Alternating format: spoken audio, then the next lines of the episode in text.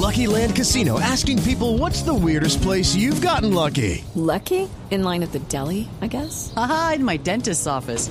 More than once, actually. Do I have to say? Yes, you do. In the car before my kids' PTA meeting. Really? Yes. Excuse me, what's the weirdest place you've gotten lucky? I never win and tell. Well, there you have it. You can get lucky anywhere playing at LuckyLandSlots.com. Play for free right now. Are you feeling lucky? No purchase necessary. Void where prohibited by law. 18 plus. Terms and conditions apply. See website for details. Bueno, muy bien, tenemos a Mariana en la línea. Mariana, buenos días. Eh, aló, buenos días. Muchas gracias por aceptar esta invitación. No, con todo gusto. Bueno, ¿cómo fue su, su salida del closet, Mariana?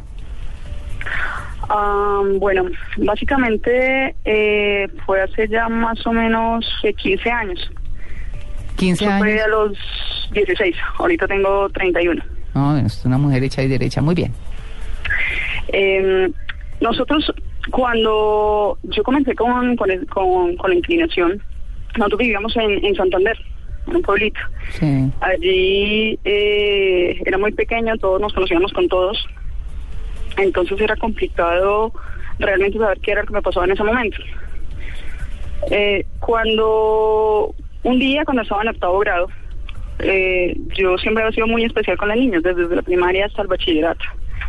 Pero un día estando eh, eh, jugando y compartiendo con mis compañeros, uno de ellos eh, agresivamente me dijo, hey, lesbiana.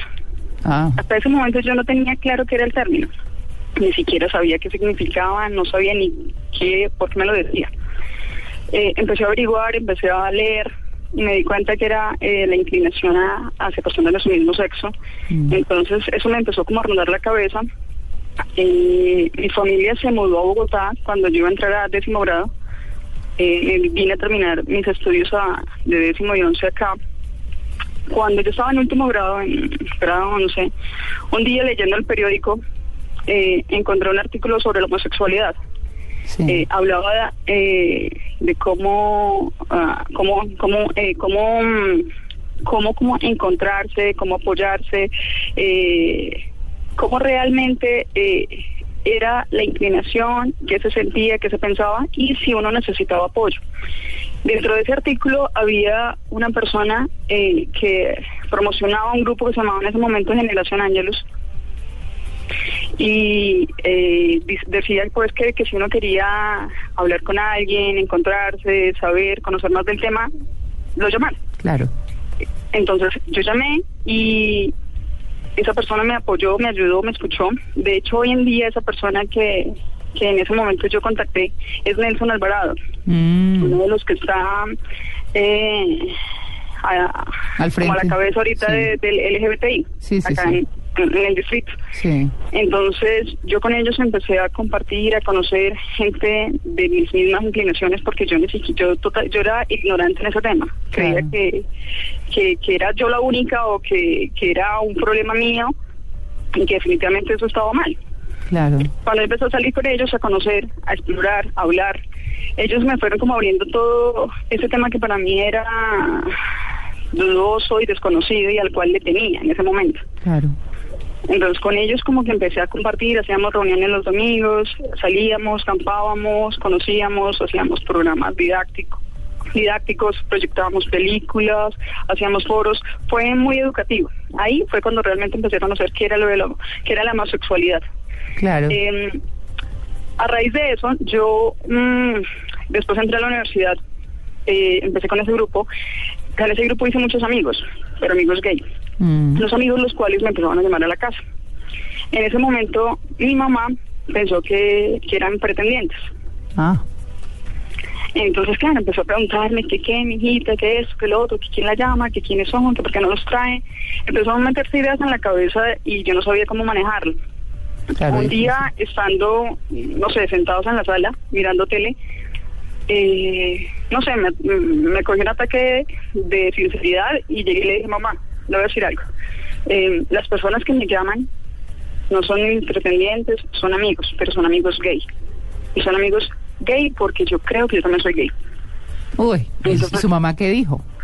No, mi mamá quedó en shock, se levantó, quedó así como que se cogía la cabeza, como que decía, ¿cómo así? ¿Qué me está diciendo?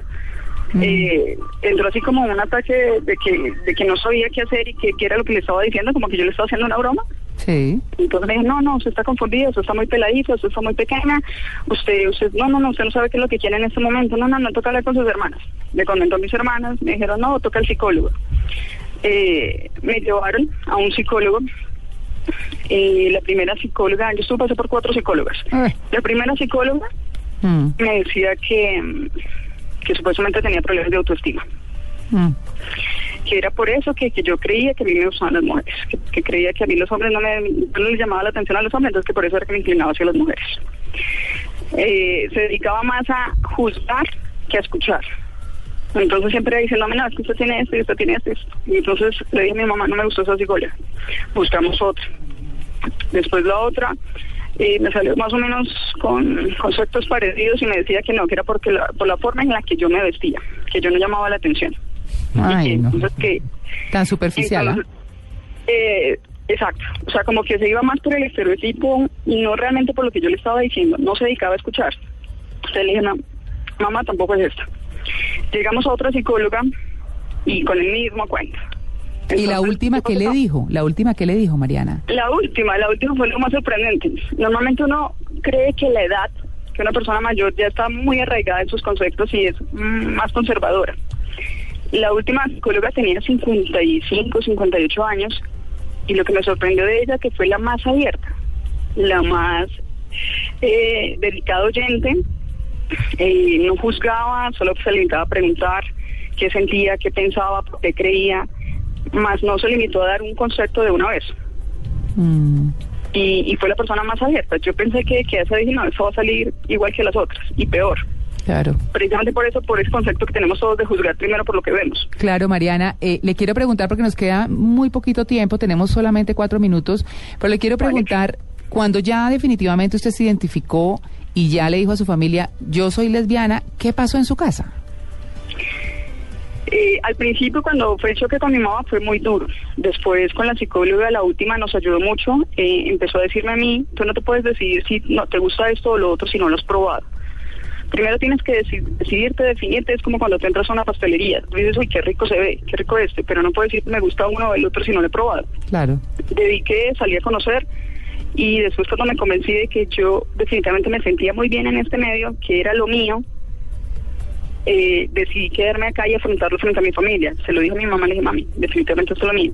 Empezamos con ella a hacer terapia y la psicóloga nos atendió súper bien. Mi mamá hoy en día es una excelente amiga, creo que lo único que me falta es llevarlo a un bar gay, porque ella-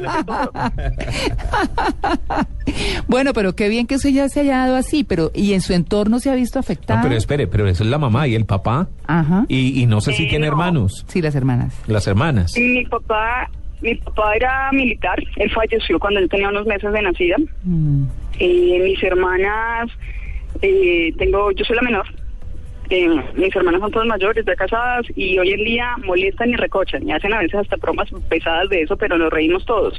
mm, Pero sé. ellos saben mucho, o sea, ellos están súper enterados, eh, lo asimilaron súper bien, recochan, preguntan a veces demasiado, más de lo que yo creo Claro. que deberían. Pero es la curiosidad, es Claro. la curiosidad de conocer y saber más allá.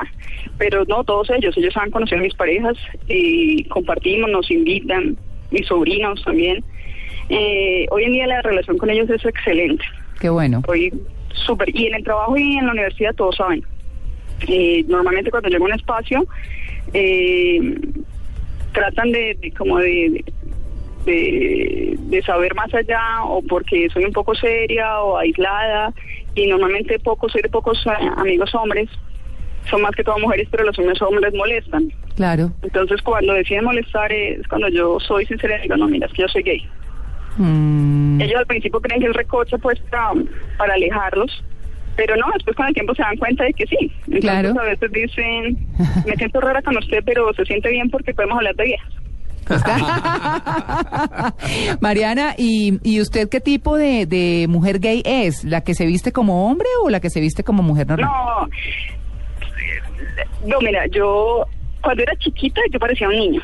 Mm, Pero hoy en día no, a medida de la madurez, a medida del cambio, a medida de la transformación que he tenido y a medida de la mentalidad que he adquirido, por, sobre lo que es la homosexualidad. Eh, no, no soy niño, tampoco puedo decir que soy 100% niña, pero soy una parte en la que si tú me ves no dices es gay. Mm. ¿Usted de pelo larguito? Eh, es decir, ¿se pone faldas o sí? ¿Se viste así? No, No. lo paso en jeans o pantalonetas que vaya ciclovía, camisetas eh, normales, pueden ser esqueletos o redondas o en V, normalitas. ¿Y usted se reconoce en sus ademanes como, como un poco masculina o no? No, para nada, no, yo no me comporto como niña. ¿Y practica algún deporte? ¿Le gustan los videojuegos?